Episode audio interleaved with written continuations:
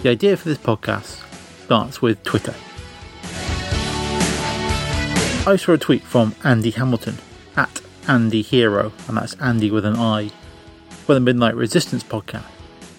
He was putting out an open invitation to watch a match, a non WWE match. Of course, in the name of content. Thought I'd reply and see what I get. What I get was a barnstorming match from New Japan Pro Wrestling that ended up with me agreeing with The Miz. Allow me to explain.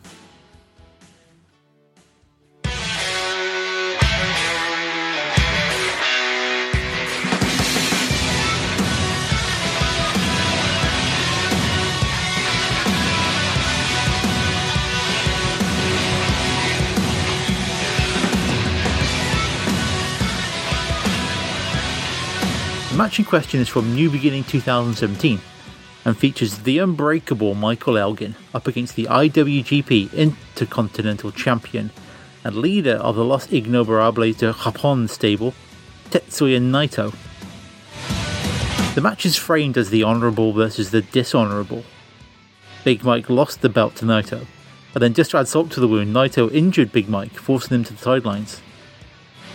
This is the rematch, and Elgin strides to the ring, looking to regain the title and bring it back the respect it deserves.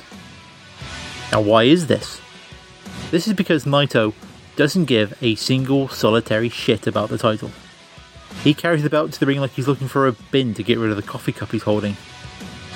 He drops it to the floor, kicks it around, he throws it around the ring. But this makes sense.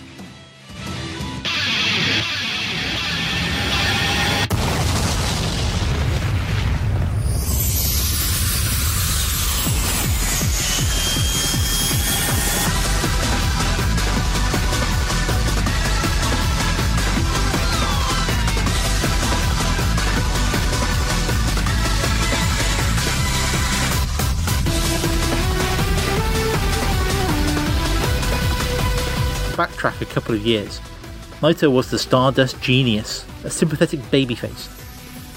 He was heading into New Japan Pro Wrestling's biggest show of that year, Wrestle Kingdom 8 in Tokyo Dome, or to give her its correct title, Wrestle Kingdom 8 in Tokyo Dome! in what would no doubt be the biggest match of his career so far. He will be challenging the Rainmaker, Kazuchika Okada for the IWGP Heavyweight Championship. Or would he? See, the other big match on the card was Shinsuke Nakamura versus Hiroshi Tanahashi for the Intercontinental belt. Now, goes without saying that your heavyweight belt supersedes an Intercontinental belt. Now, that's no slight to that title, just that one is the main belt, that is at the very top of your promotion, and the other, well, the other isn't. It may very well be the case, like with WWE, that for some periods the IC belt is more popular and respected than the main belt. But it doesn't matter. Heavyweight belt is the top belt and is treated as the main event on the card. I can only think of three times when that logic wouldn't hold.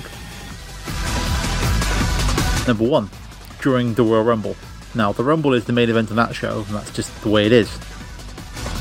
Number two, if, let's say, it's 1992 and you have a giant wrestling show in a national stadium in England, let's say, uh, then it's probably best to end the show with your biggest British star in a match, even if that is for the Intercontinental belt. Number three, you decide to put the heavyweight belt onto someone who has it written into their contract that they can fuck off to the wilderness for months at a time.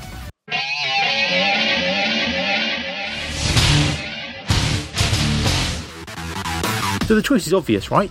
Unless we have a fourth option, and it's that, mm, if you're honest, your two biggest draws as it stands are tussling over the IC belt, so might be best for that to go on last, especially if it's your biggest show of the year, but you can't really say that because that's not helping the other guys, so why not put it to an audience vote and say it was their choice, not yours? So New Japan went for option 4. Now, again, this is no slight against any of them. It's not really a straight comparison, but it's kind of like uh, you've got the WWF in the late 90s, and you've got The Rock and Stone Cold and Undertaker and Triple H and Mankind, and all of them could stand at the top of the card and deliver a class match. The format of these two matches are all great, but it's gotta hurt though if you're Naito. I mean, Okada was the chosen one, which was and is obvious. Tanahashi's the Japanese John Cena, so he's had his time at the top, but it's still really popular. Nakamura? I mean, a talent like Nakamura doesn't come along that often.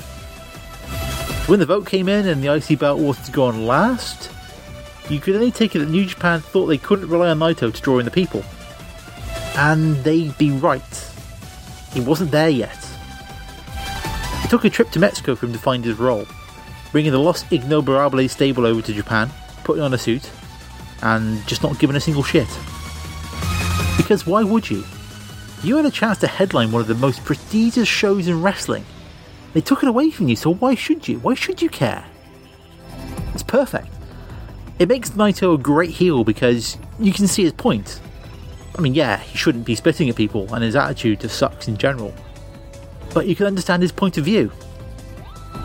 Which makes his match against Elgin almost perfect storytelling wise. Japanese wrestling has had this thing for big tough westerners for years, going back to Stan Hansen and the Funks through Vader and beyond. And New Japan, in particular the last few years, have had this knack of working with western talent who are just on the edge of greatness. It might be a bit under the radar, but once they start working with New Japan, something happens and everything just gets turned up a notch. So it is with Elgin, who delivers a bruising heavy match with Naito. His role is to avoid Big Mike, who's trying to powerbomb Naito through the ring at every available opportunity. It's strong style the heel doing what he can to win, which generally ends up going after Big Mike's legs. Naito tries to chop them down like the two Canadian redwoods that they are, which Elgin sells a treat. He reacts and sells and can hardly walk at points and can't pull off his power moves. But he hardly ever goes down because he's a big man, and that's how it should be. It doesn't stop them delivering some nasty bumps, one in particular where Naito is tossed into the barricades outside of the ring. And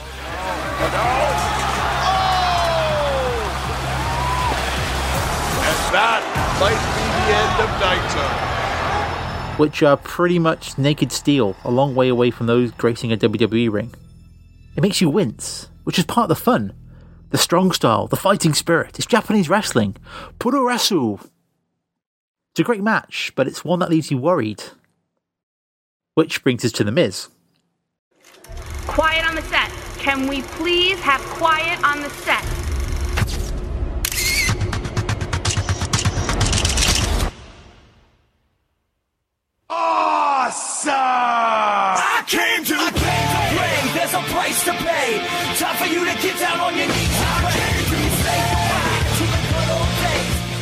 Now, I never really had time for The Miz.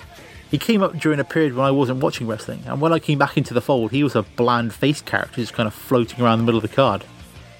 Then he went off to make a film, and he came back as the A-lister, Hollywood Miz.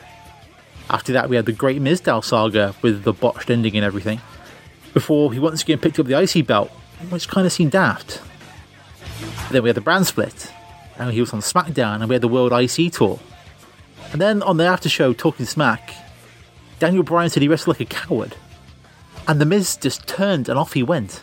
I, I, re- I, wrestle, I wrestle like, like a coward. you I, wrestle like a coward. I'm the one. If I if I were to create a wrestler who to me like embodies like when I was an independent guy and I was thinking like oh okay what's the soft WWE style it would be that WWE is transformed me- in the you- last hold on. You you had to, you had your chance to talk. You you're the one that called me a coward in, in the wrestling ring. I'm the coward in the wrestling ring. Yeah. But let's talk about cowards for one second. The reason I wrestle the way I wrestle is because I can do it day in and day out all the time for 10 plus years. I have never, never in my career ever have been injured. I don't get injured for six months to a year. I am here each and every week. But you sit there and call me a coward? I'm the coward. Wait, let me tell you about a coward. Let me tell you about a guy who tells his WWE fans, the people that he loves, that he will be back. He promises them. I promise you, I will be back in one year's time to claim this title. But you didn't, Daniel, did you? But I'm the coward. I'm the one that they- doesn't love if the they, fans. If they would let me come back, I would come back. Oh, if, if, if you you would, You-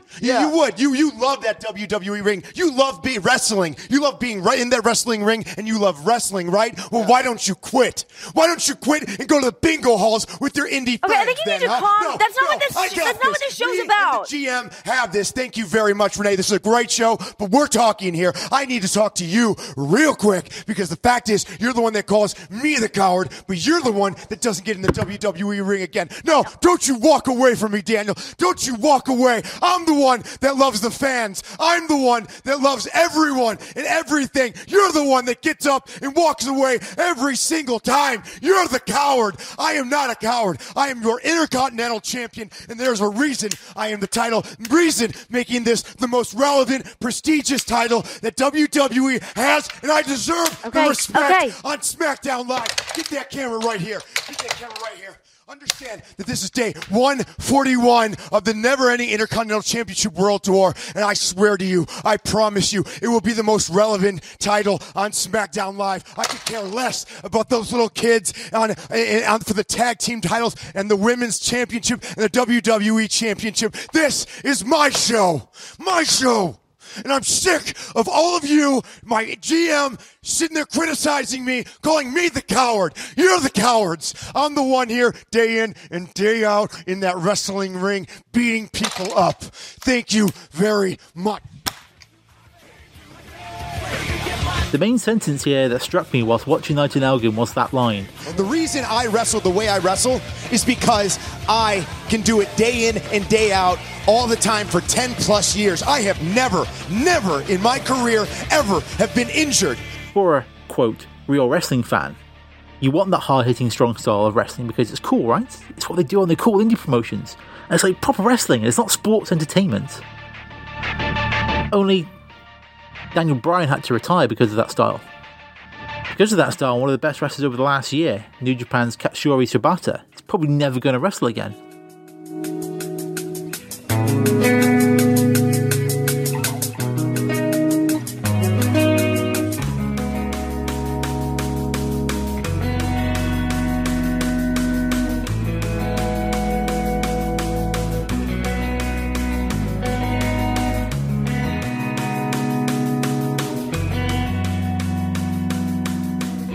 Now, Shibata was known for being the strong styler, the strong styler. And just Google him and see his matches with uh, Hiroki Goto or Tomohiro Ishii. Stiff doesn't even begin to describe it, but boy were they good matches. It helped to push him up the card, ending up with him winning the 2017 New Japan Cup and picking a match with Okada for the IWGP Heavyweight belt. During the match, which, let's be honest, is a five star match, he delivers a headbutt to Okada, one that leaves Shibata with blood trickling down his face. It's a stunning image of this man standing there, dazed, blood pouring down his face. He lost the match, and afterwards, he would end up being rushed to hospital due to a subdural hematoma that caused paralysis down his right hand side. From all accounts, he'll never be cleared to wrestle again. So, does that make the soft WWE style cowardly? Does it make it smart? It's like that constant push and pull of wrestling. Listen to a wrestling podcast and you hear the older wrestlers saying to slow it down, to save up those crazy bumps and spots when you really, really need them. Then you'll hear the other side of the coin of the young guys doing whatever they can to make a name for themselves to get over. Wrestling blurs the line between wrestling and fake all the time. But the Miz is right, you want to see people blurring that line for 10, 20 years. You know, sure, someone like Bryan or Shibata have been wrestling for a long time before they retired. But how long did we see them at their very best? Shibata was blooming into a true great. Now might not step into a ring again. Daniel Bryan just made it to the top of his profession and had to walk away while he could still walk. Nobody wants that for anyone. I don't want to see Naito have to stop just when he's getting his teeth into the best work of his career. And if that means wrestling like a coward, then so be it. Guess that means I'm with the Miz on this one. Awesome! I came to I came to play, there's a price to pay. Time for you to get down on your knees